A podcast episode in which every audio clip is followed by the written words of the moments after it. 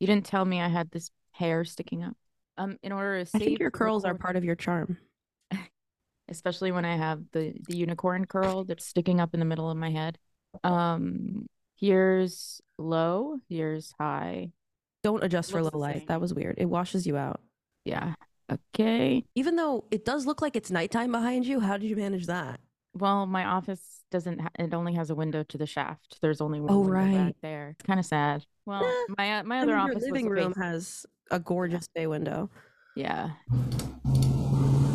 See that? Like cars are just going to keep driving by, which is Yeah. That's fine. That's I think it's fine too. Okay. Speaking of crazy sounds, this morning I woke up to a man like screaming, Are you fucking kidding me? What the fuck is this?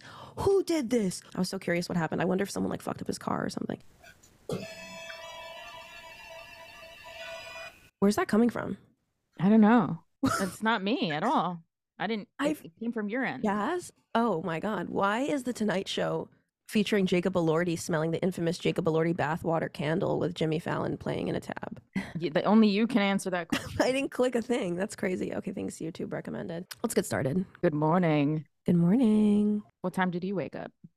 Uh, I always have I always have to check in on other times that other people wake up to like to see confirm if it's like how normal. fucking lazy I am. Well, this morning was kind of weird because I woke up to a man screaming outside my window. Was he screaming for you, like throwing rocks at your win- your window? No, like someone like must have fucked up his shit in some way or fucked up his car because he was just screaming, "What the fuck? Who fucking did this?" Yeah. I don't know. Seems like a particular like New York is haunting you. Yeah, maybe it was all a dream. There was no what man. The fuck? Yeah, it was just like something That that, your brain. been on that corner in thirty years. it's a hallucination that comforts you. what the Ah, fuck? What the shit? He has a bagel falling out of his mouth.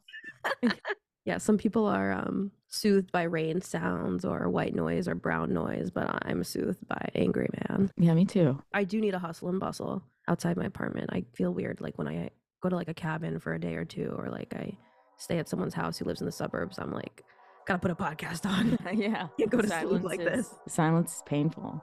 This is why we're contributing more podcasts. You're yeah, hopefully you guys are going falling asleep to this right now.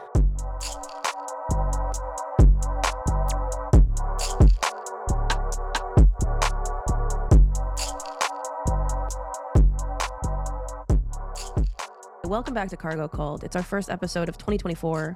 We wanted to be the last to bring you our ins and out list. This is probably going to come out um, end of January, like last day of January.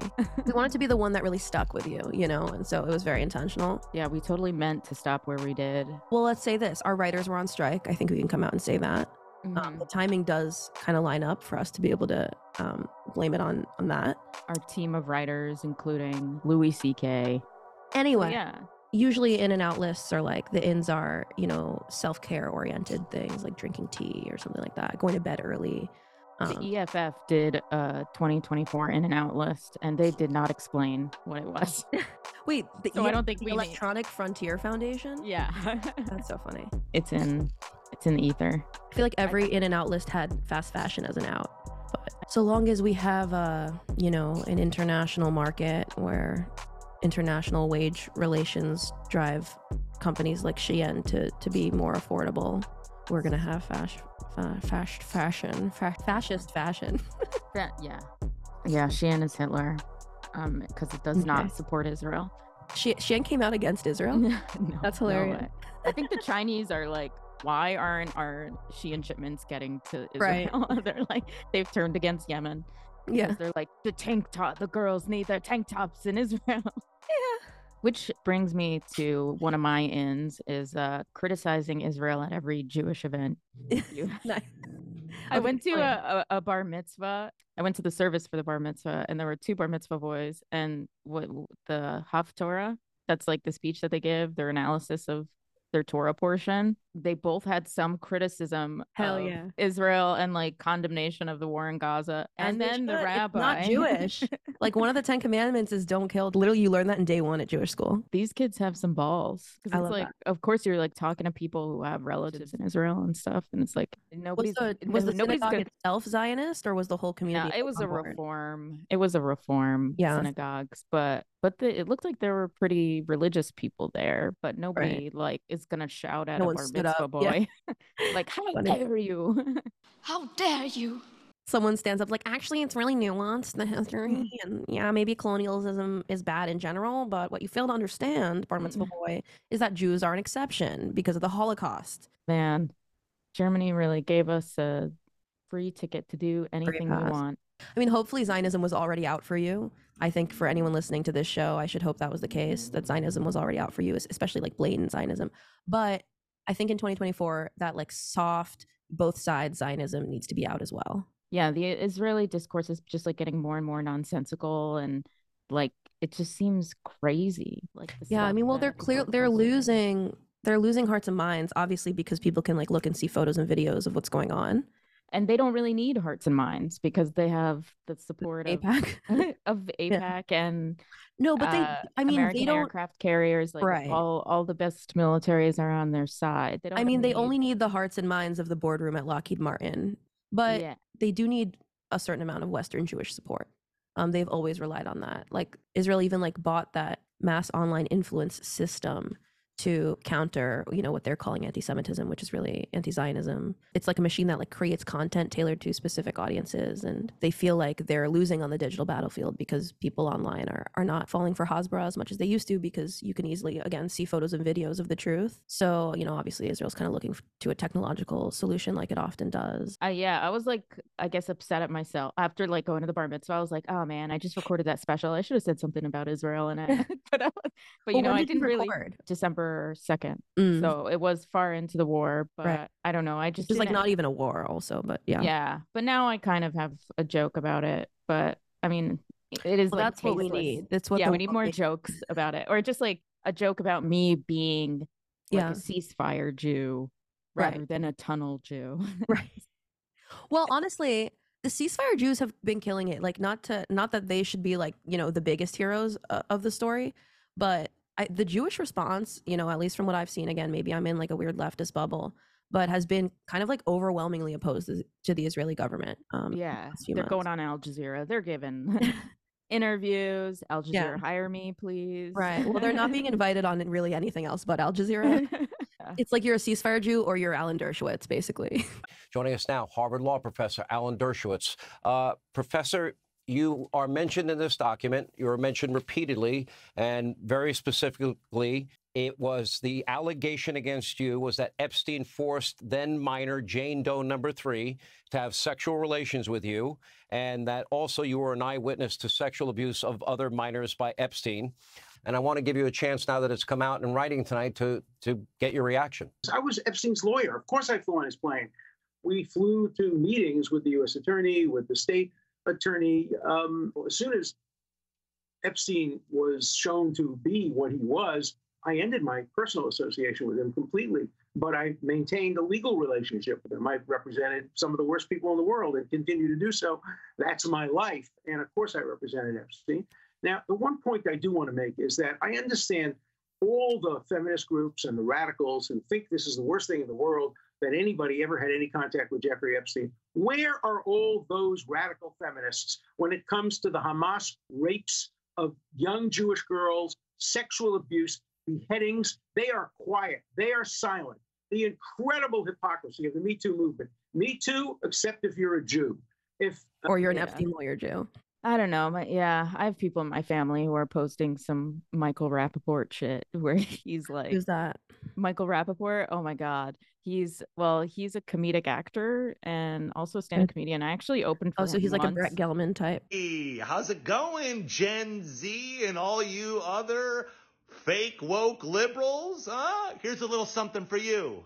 You don't read? No, no, no. You don't read? No, no, no. You don't read? No, no, no. So how you know history? How you know history? Fake woke Americans. Guess who actually lives on stolen land? You do. Guess who actually lives on stolen land?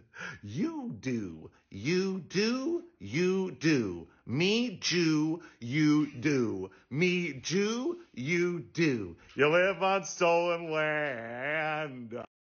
Um, so he's friends with all these kind of like neocons and michael rapaport Yeah, Michael Rapaport. And he's kind of like a wigger Jew that, you know, like kind of sh- shouts at. Oh, You got to watch his like. Oh, this facing- we guy. should- yeah, we should pull up a video really quick. Michael. wasn't he on um? He was on Prison Break, He was on a lot. or maybe he just looks has one of those faces. Here, let's do. uh Osama bin Laden, why don't you go to the firehouses of New York City and talk to the firemen whose lives will never be the same because they were down there at the rubble digging out their coworkers, their Okay, I think another this was the guy that out. was outside my window this morning. yeah, it was Michael Rapaport yelling. He's like, "Who the fuck would do this?" It's Who like, would crash into the towers? yeah, he's still talking about 9/11, screaming about it. Who would watch a TikTok about Osama bin Laden in my America? I do have to mention that nearly every comedian, including me, I mean, I have a light joke about it Uh-huh. that like I'm a millennial and that's like the story I have to tell. Every comedian has a joke about 9/11 and it is it is like doing a joke about Columbine in Denver. It is like it's it's Right. hard. You know, y- there are people in New York who have been touched by it. Yeah, I but do are have they at your friends who are show? like I not feel like our age and I mean- younger love 9/11 jokes. Like, yeah, I don't know. you know? I don't know. I I I see I see both Yeah. sides. I don't know. The other thing that does kind of annoy me is where like I do side with the like Israel freaks posting crazy shit is where everybody's like, "Oh, it's a race issue. It's like black Mhm. and white." And it's like, "Well, no, not really because they're pretty much the same color, these people." Some of them, but some, but I mean, it's it's not only a race issue. Yeah. That's definitely wrong, but there is a race component.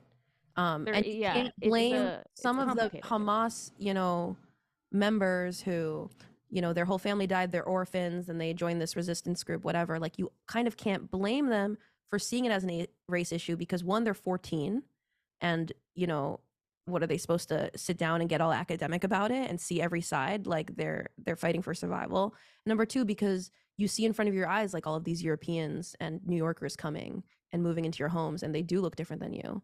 Yeah. Let's let's watch this trying to rationalize it. I said a couple of weeks ago on this podcast that nobody would dare rip down posters of hostages. Nobody would dare rip down oh, posters of people that were missing after 9 11, but I was wrong. They would do that now.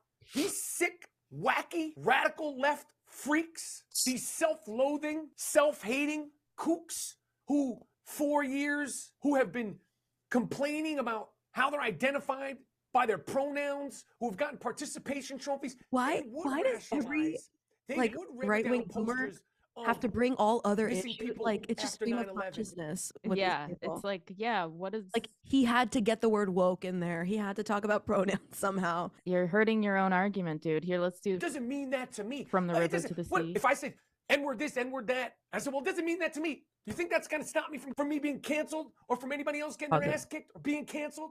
Hell no. The last five weeks are like, well, from the river to the sea, Palestine will be free. It doesn't mean that to me. It means that to us. It means that to the peace, people of Israel. It means to Jewish people and the people of Israel, from the river to the sea, Palestine will be free. means that you want to extinguish Israel. You want to come up with a new chant that's not as offensive? Come up with a new chant, a new slogan. Come up with a new Okay. Sometimes when people are chanting from the, there's like videos of Israelis going up to them and being like, okay, from the river to the sea, which river? And protesters are like, uh, I'm like, oh no, come on. but, But uh, well, again, like it just shows um how grasping at straws like the Zionist movement is. Like this is the issue. This is your issue. Like on the other side, the issue is, hey, you're killing too many children. And on their side, the issue is like, pick another slogan. This slogan doesn't work for me. also, yeah, in New York, very New York based news, there was like a Palestinian restaurant that had on their menu from the river to the sea. Oh, And, but for years, Yeah. and but because they're like from the river to the sea could be the name of a diner you know? It's like so silly. And uh and they're like no we-" and there were protests against the restaurant and they were like we're gonna host a Shabbos dinner because this was not about that. And like God. I mean, yeah, Um, this is just like where the battlefield is for yeah for people, we, though, we like- need to yeah people are focused on the wrong things it's just like everybody's like is israelis are trying to find the you know the one word that bothers them. I do want to mention that Michael Rapaport is on Cameo, so for two hundred dollars, you could You could have make him him say, say- "From the river to the sea, Palestine will be free." Yeah. I did get a really great cameo. Oh, I told you already. Never mind. Tell me about that. No, tell me about the cameo. I don't remember. Oh, my friend got me. Um, my friends got me a cameo from George Santos. uh, Oh, for my yeah. birthday. Hey Michelle, happy birthday, and I hope you live it up. And as far as Visiting my lip Area combo, 51. it's called Mother Nature. I do not wear any lip tints. Love you. Bye. Yeah, that's what I think is in 2024. Cameos are heartfelt. They're Mm. expensive. Everything should be said in a cameo. You're getting Right. fired, get it from Trump. You're Right. laying off your staff, get it from Trump. You're Yes. coming out of the closet, get Yes. George Santos to explain it to your parents. Yes. you and wanna if you have propose to your- issue with me, Yeah, go buy a Trump cameo. Is he on cameo? probably. I don't Um, maybe so. not, but um, yeah, I'd love to get a proposal from OJ Simpson, marriage proposal. So that's an in 2024 Cameos. cameos. Okay. One of my ins for this year is new shows bringing on psychics as experts. And let me unpack why. You may have seen that Fox News did this recently. Um, they did this uh, early this month, like January 2024. They brought on um, like a fortune teller or a psychic or something. I love this. I think it's actually a step up. It's at least like kind of upfront about the fact that, hey, this is a total joke. It's fake. Yeah. It's a huge step up from, you know, so-called experts with blatant conflicts of interest. Yeah. Well, what did the fortune tell the fortune teller like came on and talked about the watch it. 2024? Oh, great. A clip. I got to see this. It's I'm assuming it's a gal. insane. Um, yeah, of course it's a bitch. Paula Roberts is the English psychic who is on set to give us a reading right now. I would like, Paula, for you to give me a reading hmm. on President Trump. Just the one card. One card. One card. Let's do just one card. I card. love Paula. And she is wearing all of her necklaces for this oh, Fox oh, News. Oh, oh, oh. Oh, What is that? I, I mean, I, I, I do recognize that I'm at, I'm at Fox TV. I, I, a sense of loss. A sense of loss. But it, it's very oh. specific. No, no, no let, let- let me move on. no, no, no. sense of loss. It's as if um, he may be thinking more about what he's lost and not still taking full advantage of what he still has. That's a great interpretation, It's Paula. true. it's true. I mean, I, I don't make it up. Let's see President Joe. Well, at least they're having fun. His year look like. Let's look at Joe Biden. Great. Lots and lots and lots and lots of money. Lots of money. money. From China. Great. Oh, you are cheeky. Oh, look, on this card it shows Hunter Biden. Lots of money. A lot That of money. Is very interesting. I mean, above. Okay. So whatever great. Is his normal? It's way above. That's what when I say lots. because everybody loves speculating about 2024. I go, yeah, every time, every day I talk to Andrews, I'm like, what do you think is going to happen? At this point, it's like whatever the mainstream media predicts, you know, it's going to be not that. Yeah. Especially with regard to Trump. But this, again, it's a step up. It's a step up. I would rather fucking have Paula predictions than, you know, military officials, current or former board members or advisors to the military industry, or even members of Congress Yeah. campaigns take money from the quote unquote defense industry on the news to give their expertise and analysis. I would literally rather have Paula. I mean, especially these days, you know, you talk about experts going on news um, who take money from the Israel lobby. Um, and then they come on and they give their expert analysis. So I, yeah, I'm. This is for sure in for me. I think a fortune teller is a step up. I'd rather hear her predictions than hear Tom Cotton, you know, go on Fox News and say, "quote As far as I'm concerned, Israel can bounce the rubble in Gaza," or Liz Yeah. Who said, "quote Israel can take whatever action they need to defend themselves." Like, you know, and it's not just Republicans. I know there's some libtards that listen to this. This is Democratic Congressman Adam Smith of Washington State. He's the ranking member on the House Armed Services Committee. Uh, Congressman, uh, great to see you. Appreciate you coming on. Hamas literally does not care about human rights or civilians or about protecting life. Israel at least cares. Island Senator Jack Reed joins me now. Senator Reed, thank you so much for being Oh, here with us. you. Now, many people in the U.S. are saying that we need to send some type of aid to Israel, whether that be ground troops or money. Obviously, we have sent a ton of money to Ukraine. On the Senate side, we're going to move very quickly, I think, to provide aid not just to Israel, but also to Ukraine. Uh, and uh, do that, and then hope that the House will coalesce at, at some point so that we can get it done. So I say bring on the psychics, you know? I think this is exactly the way that the American corporate news should die with with a lot of nonsense and absurdity. I loved her. What was and yeah, she was just everything you would imagine a fortune teller to be, and just so shiny, and really Yeah, she was ooh, ooh, crazy. A sense of loss. Great. I love it. Have her on every night. Uh, Kick Adam Smith and Jack Reed off the news and, and just have Paula on, you know, for every segment. What else is in for you? Canceling Amazon Prime. Um, I actually already canceled Amazon Prime a few years ago, but I've been kind of cheating um, because I have been using someone else's um, Prime account.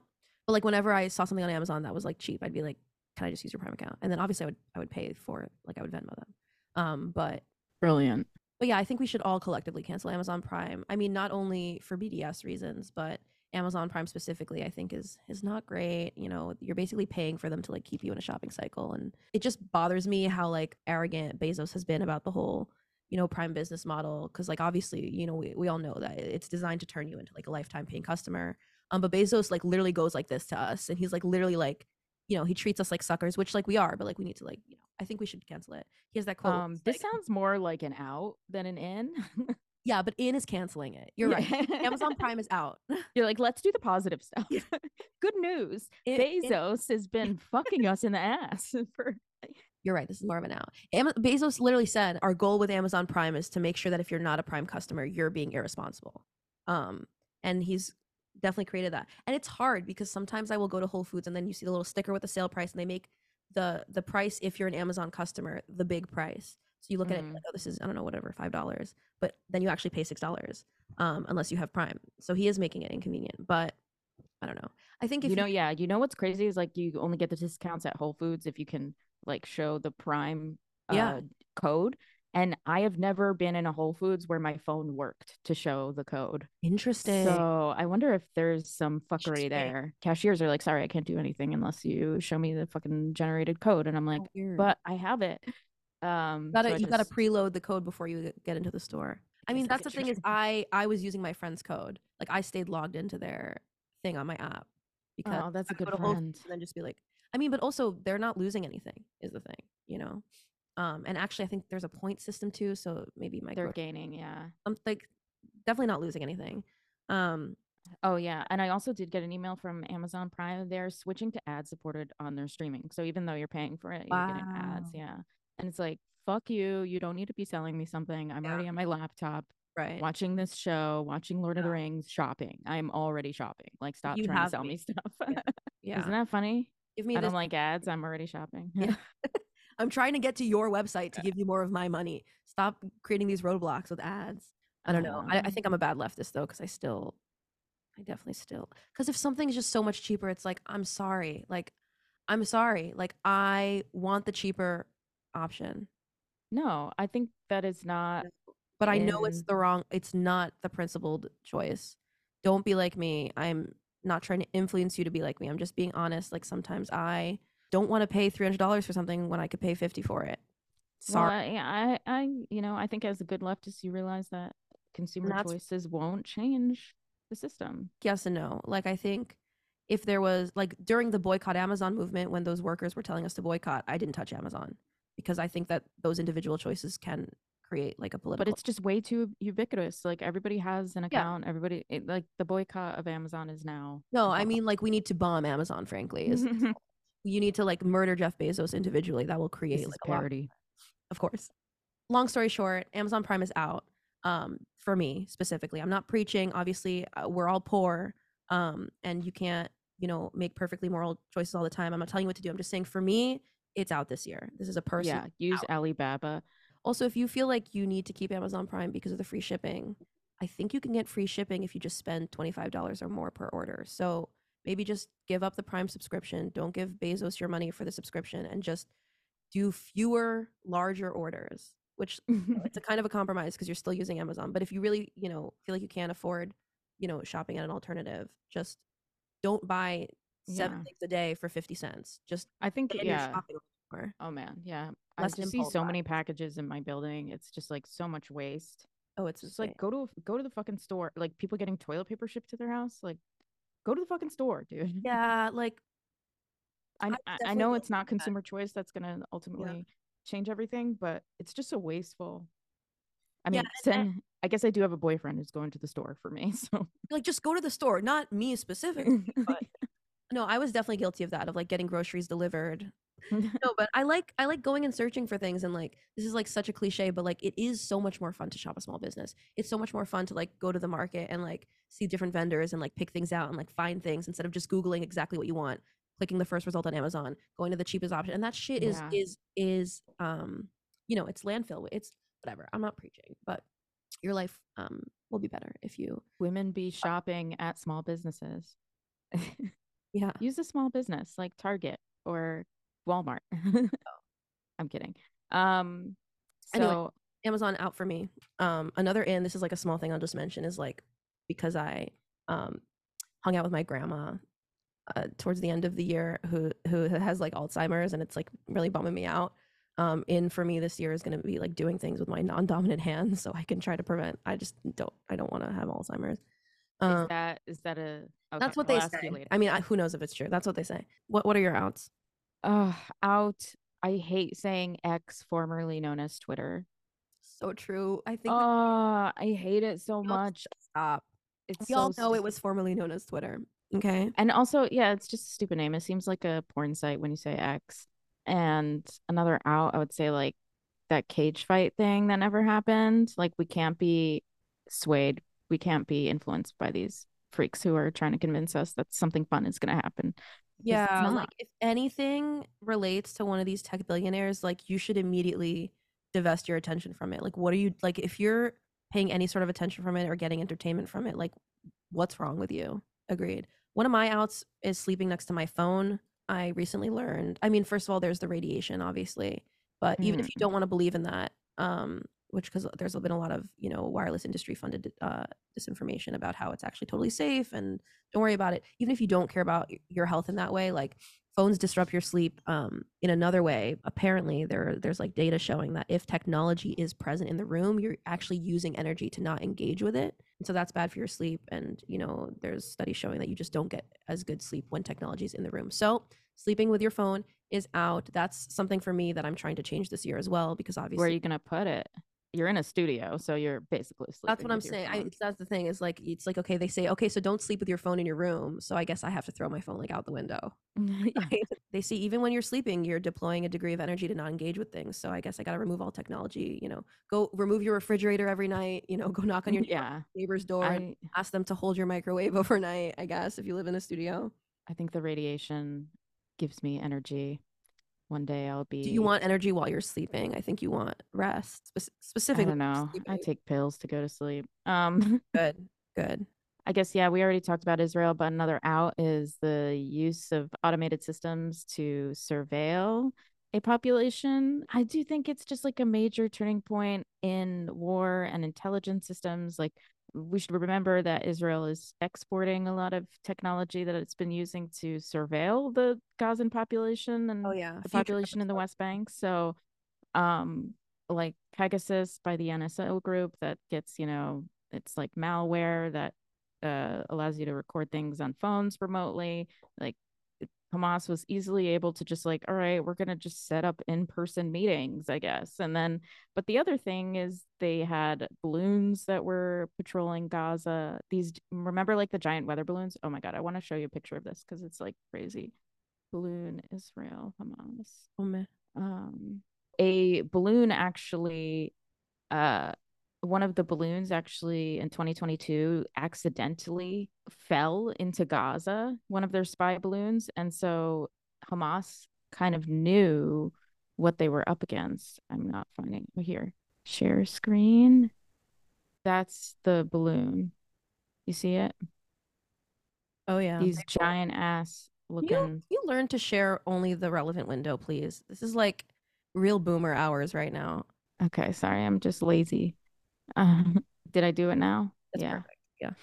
So here is the balloon, the spy balloon. It's crazy. It looks like a drone that has a disease. And uh, I mean, it looks like a marine animal. yeah. It looks like yeah, and so it has Israel balloon. all kinds of cameras on it. Um, you know, the balloon crashed because of an operating officer's mistake and was blown by a strong wind into the Gaza Strip. Uh, the Yeah, source I from mean, even Hamas. the even the headline is then misleading because Hamas seizes Israeli balloon sounds like Hamas seized it, but actually it sounds like it it fell into their territory. Yeah, it was more given to them. The balloon brought itself over. Even the balloon is like, fuck these Zionists. I'm not spying on you. Yeah, there were uh but one of the first waves of the attack on October 7th, so Hamas sent drones to disable the cellular communication stations and surveillance cameras and um the remote controlled machine guns. Boom, they were gone by the time they got to the fence. And then the fence, the billion dollar fence was destroyed immediately. And it's just uh I think we're going to see um a major shift in intelligence gathering from technology to we're going to go back to hot chicks seducing seducing the enemy um like uh, there's a story before the six day war before the six day war in 1967 there's a movie mariel hemingway is in where she uh israelis she's a mossad spy.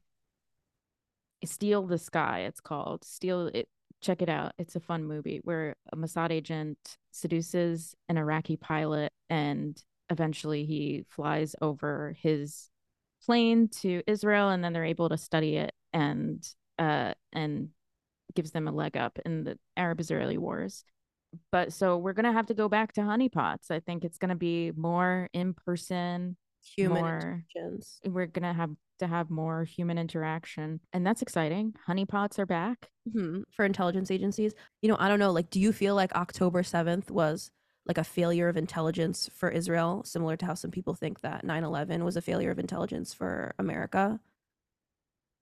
Yeah, I do think it was a failure of intelligence, but they, they also had warnings coming from some lower level officers that they just did not heed. And they had troops in the West Bank, but also uh, I think that was part of Hamas's plan to have riots in the West Bank going so that the military would divert its attention.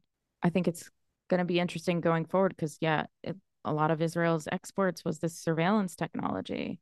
And it proved to have, it's like um, not only is this you know horrible meat grinder war it's it's horrible but it's an incredible embarrassment for this military Yeah, I think they're also unfortunately going to step up their, um, you know, quote unquote, like influence machine, um, because so many people are like not falling for the, you know, Hamas hates Jews narrative anymore, and you know, if you hate Israel, you hate Jews.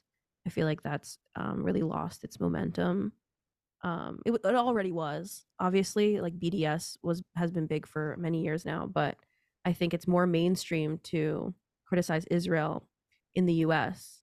And so I think unfortunately it means Israel's going to really ramp up its its propaganda operation. I mean, you saw they're even they're trying to stop the UN from investigating like the rape claims that they couldn't stop screaming about. Israel is forbidding doctors from speaking to the UN group that's doing the investigation. oh that's a great look Yeah. Their justice Wonderful. ministry instructed the legal department of the health ministry to tell Israel's doctors and others involved in the care of October 7th victims and released hostages not to speak with the committee of inquiry. Anyway, okay, so what did you say was out? Was um digital oh, relying on digital forms remote of surveillance. surveillance yeah, remote on the gr- boots on the ground surveillance intelligence for any intelligence agencies listening to the pod. yeah and Naomi's giving advice to Mossad. i need to eat something i'm getting dizzy hold on Okay, let's pause. pause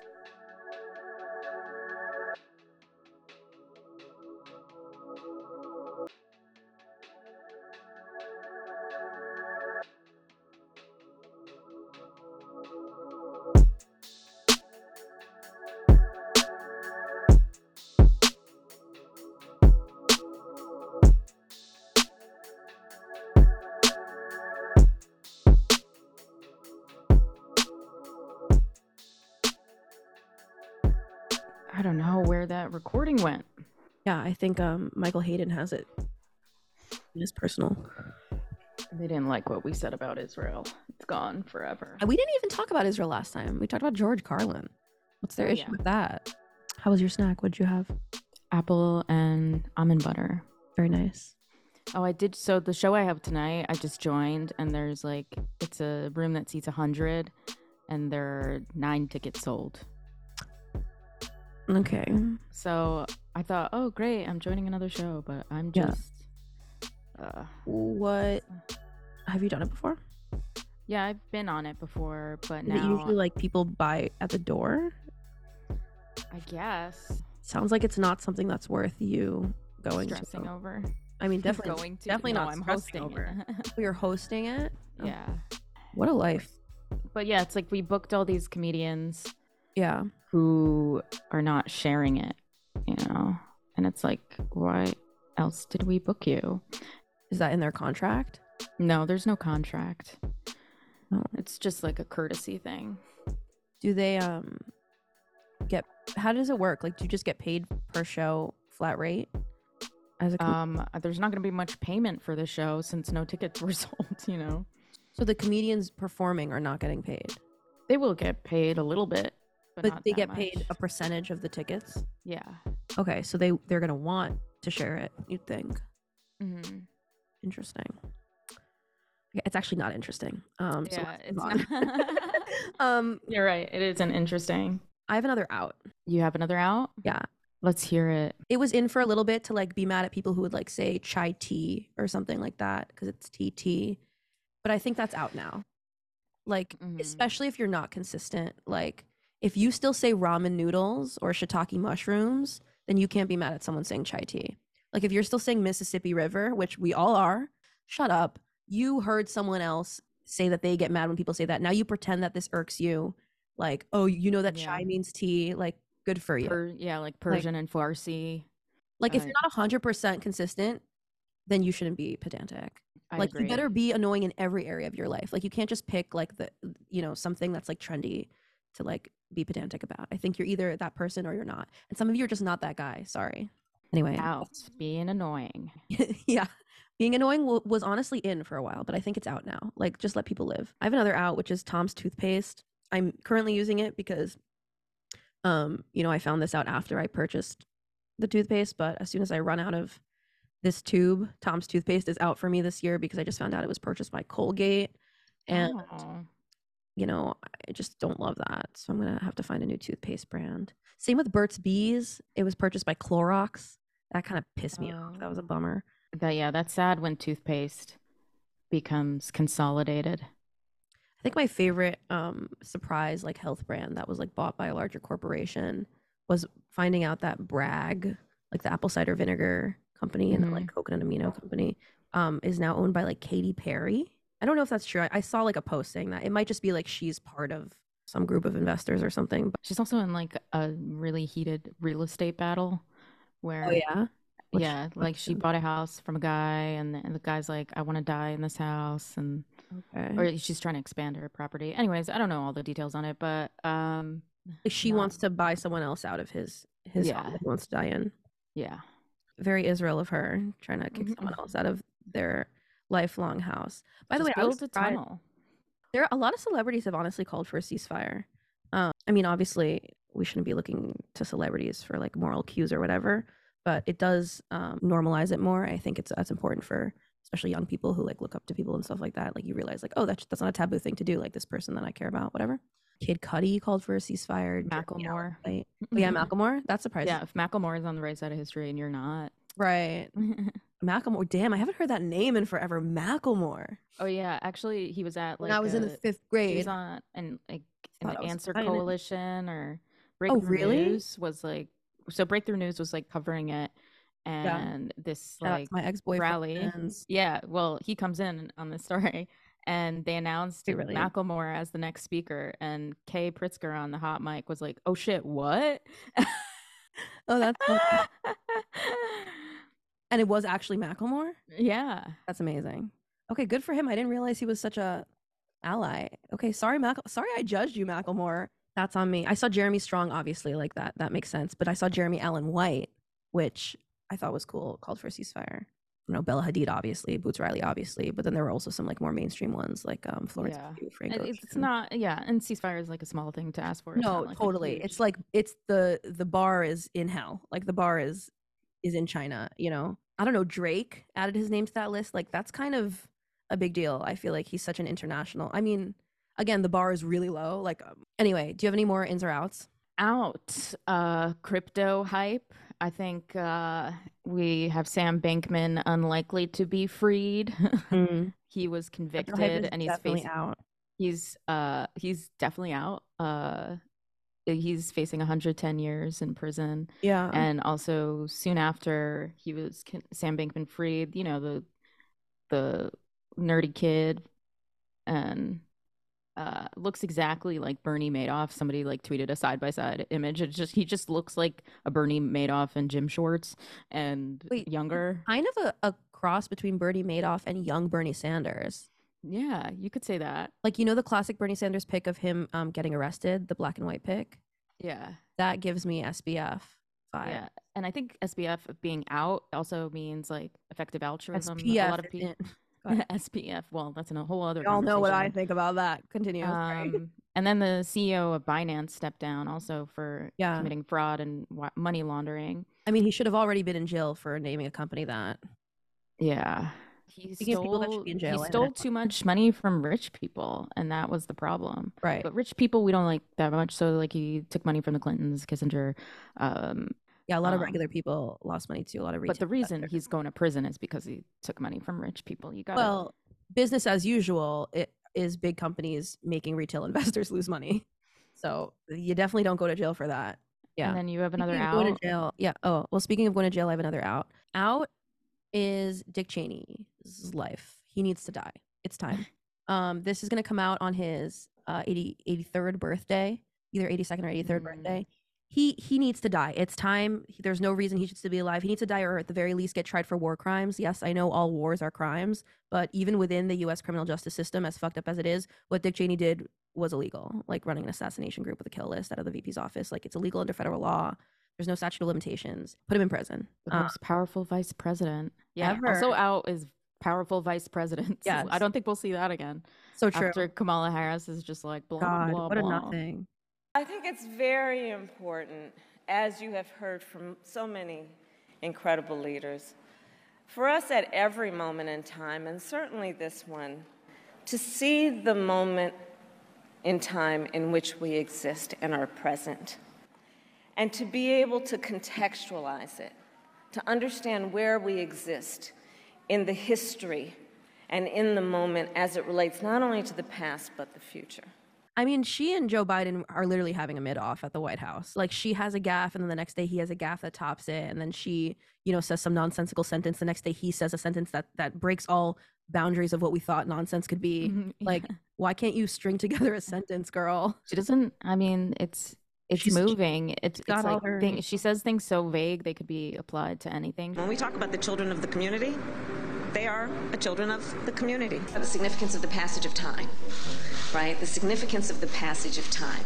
So when you think about it, there is great significance to the passage of time. Anyway, just like Kamala Harris put all those people in jail, I think Dick Cheney should be in jail. She was a Obviously, it's not going to happen. Like, she was a prostitute. What? Prosecutor. Oh, yes, she was a prosecutor. um, she's a prostitute for corporate power. yeah, I said it.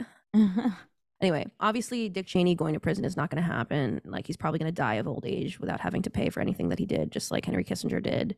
Um, you know, Henry Kissinger died, you know, of old age instead of by firing squad or by guillotine, which is unfortunate. What do you feel like the worst way to die is? Mm, probably like of the cold, since I'm so cold right now. Freezing to death. Freezing to death to me has nothing on drowning. I guess torture um, is the obvious answer because torture could mean a number of tactics or forms of pain. Yeah, anything medieval where they're like tearing your body apart. Yeah. Like I don't know. I still, I think I kind of might still have to go with drowning for me personally. drowning seems quick. It's like suffocating is all quick. Yeah, you're right. You're right. Anyway, Henry Kissinger didn't get any of that. He got celebrated with a 100th birthday party in New York City, like shortly before his death. Like he kind of went out with a bang. Um, did not have to pay for a thing. I think also what's out is AI hype. Yeah. So there's a there's have you heard of Dean Phillips, the guy who's running against Biden in the Democratic primaries? Tell me. He said, "I will be the first AI president in American history," and he Okay. does. He's a What does that Minnesota mean? congressman. Yeah, well, he says he's going to be like aware of the. I can play the. Preservation. We have a disease, a disease, and it's focused on self-preservation. We have a crisis of Can you make it louder? about that. I'm so grateful to all of you. I will be the first AI president in American history. Andrew just said it. Men in their 80s, frankly, even good men, good women, are not in a position to anticipate and prepare us for the future. He had a hundred years. to prepare for Is Andrew Yang his VP? Why is he there? Yang has endorsed him and introduced him. Mm. AI, my friends. We don't have a hundred years. We have months, if not just a couple years at the most. I anticipated, I'm prepared for it, and I will be our first AI president. And how do we start? You start by doing what you do in America, bringing together the best and brightest from all around the country. I mean, he's talking about the risks that are associated with AI. He wasn't like, I'm fully embracing AI. He was like, I'm going to stop AI from taking all our jobs and from uh, killing us and, and stuff like that. But all that stuff Oh, is. so he's saying he's going to be the only candidate to to just know about the issue. yeah, he knows what AI is. Yeah. Sounds like this nobody just trying to make headlines, and he did. Uh, If you're when you vow to be the first AI president, suddenly everyone's gonna. Yeah, know, he does have some merch, which is brilliant. It's like Dean Oh, yeah. Who is like he's selling to that's that's pretty good. Self-aware. like. I love that. But so he's in in league with Sam Altman then. I don't know what his relationship with Sam Altman is, and also, yeah, so the, all the kind of hype that surrounded Sam Altman's firing when he was he's Sam Altman. We talked about him in our OpenAI Chat GPT episode, but he's the CEO of OpenAI and the father. But this guy is like a financier, you know, he's focused on investment and stuff. So Yeah. you may have remembered in November there was a story or October, there's a story he was fired as the CEO of OpenAI, which is interesting because OpenAI has this unusual structure of uh, they have a board of directors that that's mostly compro- comprised of scientists and academics and who really believed in the mission of like we're going to bring this technology to people. We're going to make computers like more accessible to people using this technology and kind of democratize like coding and all this kind of stuff that they really believe that. And so sam altman being the slippery dude he was was always making these backdoor deals and they were like we can't deal with him. And so they fired him and there was so much speculation there were so many theories running around they were like okay agi is here like the singularity is here finally artificial intelligence that could be capable of of being smarter than humans is here and uh, it's too dangerous and they they don't want Sam Altman touching it but that's clearly wasn't what it was it was just like he was steering the um for profit side of OpenAI in in a direction that the scientists and academics didn't like. And you know uh and I, I mean it's interesting those guys who were on the board they were they were the og openai people who really did have this wide-eyed vision of openai. They turned down money to work at bigger companies and really believed in the mission. They they had like a messianic view of it. And when Microsoft was trying to partner up with OpenAI, they were like, "Who are all these freaks? Like, why are they so obsessed with helping people?" And they're like, "We'll just tolerate this." But when they fired Sam Altman, who Microsoft was really developed a relationship with, and they started to invest in the company in 2019, they had like a 50% stake in the for-profit side of OpenAI. So uh, Microsoft pressured OpenAI to take back Sam Altman and then Sam Altman remained the CEO. And it, it, it was like, and and then another story came out that he he's been courting the Gulf billionaires, like billionaires from Saudi Arabia and UAE, to start making chips that would be um, w- focused on on AI computing. And so I think you know people are realizing the cost of AI a little bit. Like they're like all these machines are like working overtime to and and the cost is just so large to have these large language models computing and writing these high schoolers essays so their their costs began began to skyrocket and um, Sam Altman was like more focused on on appeasing the shareholders Right. and tried to make more profit focused decisions and then so the idealists were were out at. OpenAI Yeah. It's what Microsoft when Sam Altman was like the classic um, struggle between reshaping the world in the long term, which is evil Uh-huh. in its own way, or short term, you know, shareholder profits, which is also evil just in another way in this Yeah. context. Yeah, and when Sam Altman was fired, he tweeted, "I love you all. Today was weird experience in many ways, but one unexpected is that it's been sort of like reading your own eulogy while you're still alive. The outpouring of love is awesome. One takeaway go tell your friends how great you think they are. Oh, really? He went that way. Very- yeah. So there is so much focus about releasing like safe AI, which is really Yeah. interesting that I kind of got into. Like before they brought out GPT-4, they were too worried that it wouldn't be PG. So like they hired a whole team to uh make these meta requests. So like when you put in a prompt into GPT-4, there's all these secret prompts that are going in as well as guardrails. Yeah, that the onion doesn't see exactly. so they had just a whole team like trying to figure out how they uh, could stop the GPT-4 from like grooming a child into having sex with uh, an o- older person. So they, yeah, they just had a whole team of people like, how, um, how do you have sex if you're 12? like asking the bot like Pretending to be all the these kid. creepy Yeah. ass things. I they just should have hired a bunch of sex offenders to. I mean, it's so tough because it's like to have the tech company itself start coming in and deciding what's right and what's wrong could could be seen as a slippery slope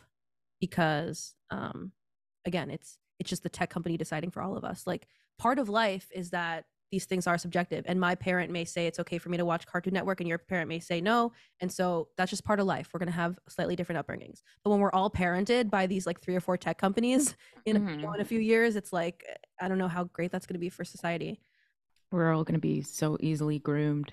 and then towards what end? Because what what it, who are these people? What are their agendas? At least with your parents you know they can make mistakes and they could be misinformed but at least in theory most of the time obviously some parents are fucked up but most of the time the parents have the ultimate goal of raising you to be a good person you know of caring about your health and safety or whatever. But you, you can't say the same for these you know unelected board members of, of these technology corporations all the time. Yeah, it's definitely there are liberal values that are baked into these these capitalist values and you yeah, know, anti-communist values. So we did ask it to write a description of our podcast, and it was alarmingly good at how Mar- it could explain a Marxist. Did we do that in the, in the ChatGPT episode? You know what I've noticed is ChatGPT. It's been about a year of us using it now. It's gotten worse, very, very obviously to me. I don't pay for the fancy version, so I can't speak to that. And I'm sure when you pay, you get a better product. But the free version has definitely gotten worse. there was there was a board member who wrote an article about how the uh, how OpenAI needs the government government intervention and all these chatbots need uh, guardrails that are out externally placed and Sam Altman really had a problem with that and tried to have her removed from the board. So it was all this kind of weird infighting that was going on. He he tries to sound like a wide-eyed idealist. He tries to sound like one of the original board members, but he's just a salesman. He's just like, I'm Yeah. trying to get you to buy this thing. He's like selling you a vacuum. That's his job. Yeah, yeah. I think what's interesting is like the whole like clan of AI scientists who really have an optimistic view of it and really believe that it's technology that can make um, computers more accessible to people and you know like yeah democratize coding and stuff. They were looked at as freaks by computer scientists before Mhm. 2023. You Mm. know, they were a lot of people And we need like to they- go back to that. yeah. Like the AI community, they rebranded as deep learning Yeah. because Yeah. AI got such a bad name under by computer science. Like computer scientists thought AI was astrology. They were like, this Yeah. is technology for girls. We Oh, don't know was, what it it was is. a great it was a great it's clear that it was a, a great marketing scheme to rebrand existing technology as something new and revolutionary that could be a silver bullet to society's problems and also a silver bullet to your profitability or well whatever you as an organization want you either want customers or donors or you as an individual want fans you want audiences like ai is going to get you there. Like ai is going to you know anyone successful is going to is going to be using ai and if, if you don't use ai you're going to be left behind. Every business needs to get on board this train. Like one of one of our our biggest hype cycles at the same time just because it is uh, not that good at what it does and not that powerful doesn't mean that um, a lot of powerful people aren't going to continue to try to use it to shape the world. They shouldn't, but they will because the voting public has no say on what they do. So when you have these giant um, corporations like ma- making more decisions based on AI, like we can laugh about how it's dumb or maybe it's inefficient or whatever. Please don't look at my hair. Don't look at my hair. That's Um, great. Thank you. They're going to keep doing it. like United Health. United Health uses AI model with 90% error rate to deny care. So brilliant. it's so great. We can laugh about how that is a high error rate, but it's also scary because the largest health insurance company in the United States is using this deeply flawed AI in quotes algorithm to decide whether to give health coverage to, you know, elderly patients. Like this affects people. Yeah, they're like, sorry, the machine says you can't get your cancer treatment. Uh, yeah, on the side there's an ad that says Put AI IBM, put AI to work for customer service. It's like literally Incredible. advertising. You must be thinking, Every how com- can I apply this to my company? I mean, okay, so it's it's a failure in that it was flawed, but for United Healthcare, that's not a failure. They don't give a shit. Only thing that's a failure is if profits go down. So I mean, um, they're being sued for this now, but I have a feeling that it's going to be a drop in the bucket for them, whatever the outcome of the lawsuit ends up being, because that's just kind of how these things go. Let's see. According to the lawsuit, United Health started using NH Predict in at least November 2019 and is still in use. Um, great, good. The algorithm estimates how much post-acute care, like a patient on Medicare Advantage plan, will need after acute injury, illness, or event, like a fall or stroke. Post-acute care can include things like therapy and skilled care from home health agencies, skilled nursing homes, and inpatient rehab centers. It's unclear how NH Predict works exactly. Good, good journalism. But it reportedly proprietary software. Sorry. well, yeah, exactly. And and the only people that know are the people that have a vested interest in that information not getting out if they work at United. But it reportedly estimates post-acute care by pulling information from a database containing medical cases from six million patients. I, I think But anyway, we get it. This is an issue. we get it. Let's let's talk about. So you have another out. You said. Yes. Um, one of my outs this year is doing at-home DNA tests. What Uh, are you afraid of? I I've never done one, but I won't. But I think it needs to be out for everyone. This one is a preaching one. You guys need to stop. What if you're stuff. sleeping with your You're third so cousin? dumb. well, then you don't need a DNA test to tell you anything. So, I mean, we all know about these like at-home DNA test kits at this point, like 23andMe or Ancestry. Mm. You can trace your heritage and like you know piece together your family tree. Basically, you spit into a test tube and mail it off. Did you do it? No, but somebody in my did it? family did it, which revealed a lot of stuff. I really well. Should I tell the story right now? Yeah, I wish you didn't ask that question. Straight into it. It's really unnatural. Wait, is it is it my time right now? Should I tell the story? right- And go. Wait and go. Well, did I tell you? I think you know. Well, Uh, my my brother took a DNA test, and basically all of my mom's side of the family didn't show up on the results. So Mm. all these people I thought were cousins are not my cousins. Like what happened was that my my grandmother had cheated on my grandfather, and she just kept it quiet forever. When we she finally alive? she's dead and Okay. uh, my grandfather who i thought was my grandfather is dead and also my biological grandfather grandfather's everybody's dead so They're like dead. nobody i yeah nobody nobody can explain themselves Like obviously she, knew she cheated, but I wonder if she knew that that she would knew a 100% pregnancy. she Oh, knew okay. 100% because my mom looked different than my sister than Oh, her shit. sister and yeah they looked really different and my my grandma would like call we found out from the other Uh-huh. family that my grandmother would call them and like ask for they were like we think i think Karen's uh Marty's son and like you need to connect me with Calvin Klein. She had this obsession like he had some random connection to Calvin Klein and she was Okay. like trying to use it and she was kind of nuts. But Mm. it, it was crazy to me that like she kept that a secret for like 55 years. Like why Yeah, would you damn. not like I mean, on your deathbed just be like you have nothing to lose. Be like by the way, I hope he's not your dad. It was probably like so shameful for her. Like you know, Yeah, I get being a woman in the in the. 50s like I'm I'm just going to hush up and say that this kid is this guy's. But like after a while, you while. got to you got to be like and and she was all like with all of her mental faculties together. yeah. Damn, so she could have done like a deathbed.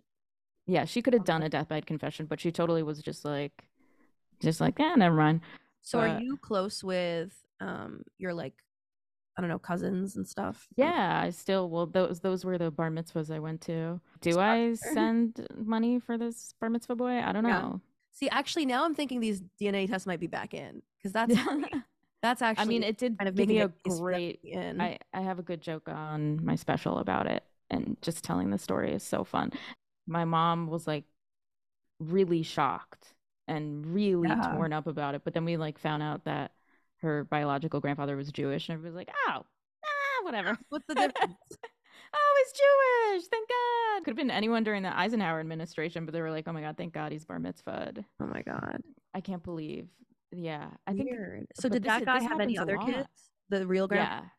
The real the biological grandfather had a lot of kids. Um and he had t- so he had two kids out of a wedlock, my mom and another woman. So the family had already kind of been through it with Mm. another. So they were just like kind of cool about it. They were like, "We know our dad was sleeping He around." was kind of a like- whore. So she was skeptical of DNA tests. She knew. She was like, "Don't give it to the government. She Don't give your information to the government." now was you gotta like uh, wonder. was she political? Yeah, she was. Uh, I mean, she would like. She got arrested once for calling a cop a fascist in like a, a supermarket parking lot. Um. So yeah, was she was. She was a fun one. Well, she left a note on on it. She like uh tapped another car and then left a note and went in to go do her food shopping. And the cop was like, "You left the scene of a crime." Yeah, That's like everyone leaves a note. That's normal. that is normal. But what else should we be afraid of when it comes to DNA testing? So Wasn't there like a massive leak? Yeah, there was. So, okay, so obviously, like, you know, doing a DNA test can be very appealing for people because it kind of goes to the core of like one of the main human desires, which is to like to know ourselves. Um, you know, we want to know our family trees, but we also want to know ourselves. Like these companies, like do a lot of marketing around like, do you want to find out if if you're likely to hate the sound of chewing or five percent more likely to hate the taste of cilantro or something like that? Which, by the way, Grow up. grow the fuck up. Like I also think the whole thinking that it's soap thing is fake. Like people are lying for attention. Don't you don't have to pretend it tastes like something else. Just say you don't like cilantro. Just admit that you're a baby that eats chicken nuggets and macaroni and cheese every day.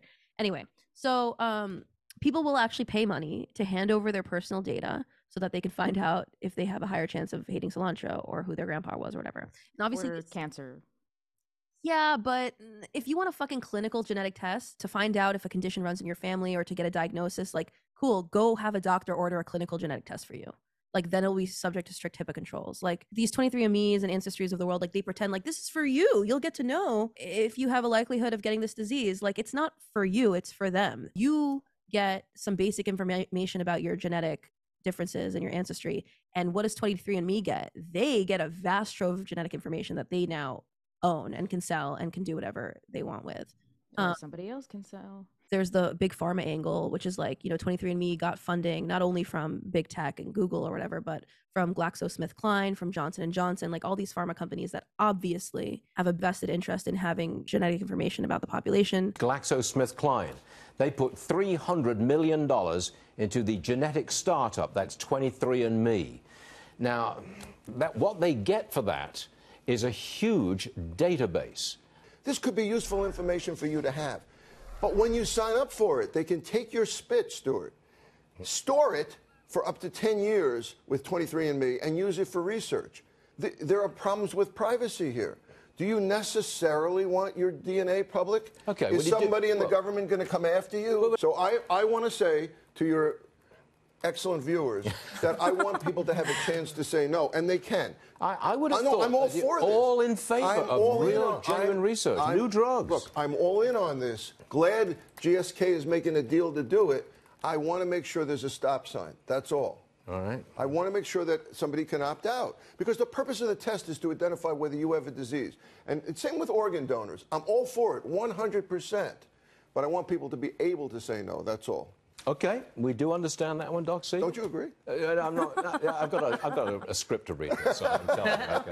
But thank you, Doctor. So that's concern number one. I mean, we could do a deeper dive into DNA another day, but like the big concern is that the genetic data is um, potentially being exploited by the drug industry um, for profit, and then beyond that by intelligence agencies. But even if you don't want to get conspiratorial, if you're like a libtard or whatever, like you should care about this from your own personal privacy perspective, because like like as we've said on the show before, there's still no comprehensive like federal privacy law in the U.S.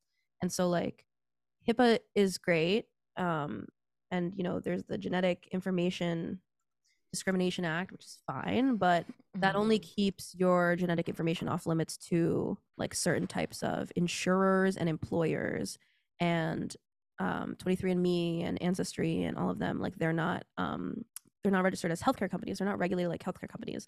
They're just regular consumer goods firms. They're not healthcare providers. They don't have to follow HIPAA rules.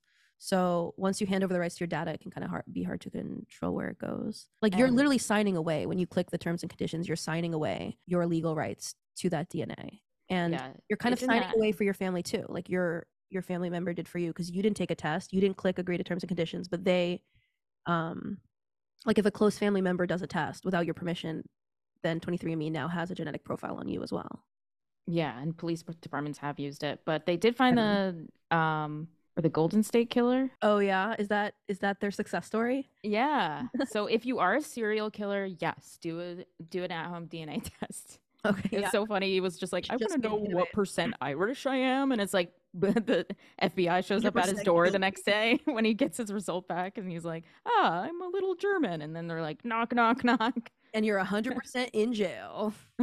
was that 23andMe or was it a different company? Because 23andMe said Uh, it was a DNA test of a close relative, actually. Okay, Right. There we go. So the close relative thing is important because so we recently had a hack um of 23andMe and what was initially 14,000 uh hacked accounts turned into 7 million profiles accessed because it's all of those people's close family members as well. New revelations about the data breach at genetic testing firm 23andMe, which has now confirmed profiles of nearly 7 million customers were hacked. If you look since this initial breach was disclo- disclosed back in October, just a couple months ago, it's it's grown to uh, about half of the user base now of 23andMe. So the information around ethnicity, around potential um, predisposition towards certain health uh, conditions, towards DNA information, all that information is there. And so the risk is is really the kind of keys to the kingdom relative to genetic, personally identifiable information. And it's got a lot of users behind it, and it's a publicly traded company. And so that makes it a company that really falls into this, ironically, unregulated space relative to cybersecurity. apparently part of the hack was that they only took information from Ashkenazi Jews and 100,000 uh, people of Chinese descent. So it was like, are the hackers like super nationalist? As someone who has used 23andMe, this is a terrifying story. And if you are of Ashkenazi Jewish descent or Chinese descent, this should be particularly terrifying as well. Wired is reporting that 23andMe user data was stolen in a targeted attack. You know, I'm saying this is out, but it's Trina's left the station a little bit. Like, mm-hmm. people have already been doing this dumb shit for years. Um, and including like one of my aunts did it, and I remember that really annoyed me because it's like you you should get consent from your whole family before doing something like that. There is like a potential, like ne- really nefarious use case where it's like people are like identifying all the Jews biologically. It doesn't even have to, they don't have to go to a synagogue anymore. Or Yeah, is it or- just or, like, one? Think about from the perspective of an intelligence agency or a national security, whatever defense, you know, um, agency or something like that, where you could create like a targeted bioweapon with um, this genetic information. And obviously, like the the like adult American brain can only understand that in terms of a foreign power doing that. Like, what if Russia hacked into this information, you know, or like China hacked into this information? And if that's what you have to do to realize, you know, the power that this kind of data can hold, like I guess do that. And then also um, in 2020, Blackstone acquired Ancestry.com for 4.7 billion dollars, and there was a headline about a man named Dennis Blackstone who met his older sister and two half sisters because of one of these consumer um, DNA tests. What you need to know about Dennis Blackstone is that family is his constant. It started at birth with his twin brother, Doug. Both were adopted at three years old and grew up knowing they had a biological sister. Dennis would finally meet her 70 years later. It was modern technology that made this all possible. A DNA kit from 23andMe led Dennis to Connie's number. So I just found that by accident when I was looking for the Blackstone. Um, Who are these people? I just think it's funny that his name is Blackstone and Blackstone bought Ancestry.com. But it's just like, you know, on the other side of things, it has the potential to be very heartwarming, you know, where it's like, oh, like a family reunited. Like this is what Ancestry and 23andMe wants you to think about when they think about their company is Dennis Blackstone. And what they don't want you to be thinking about is Blackstone. In recent years, people all over the world seem fascinated to learn more about their family history.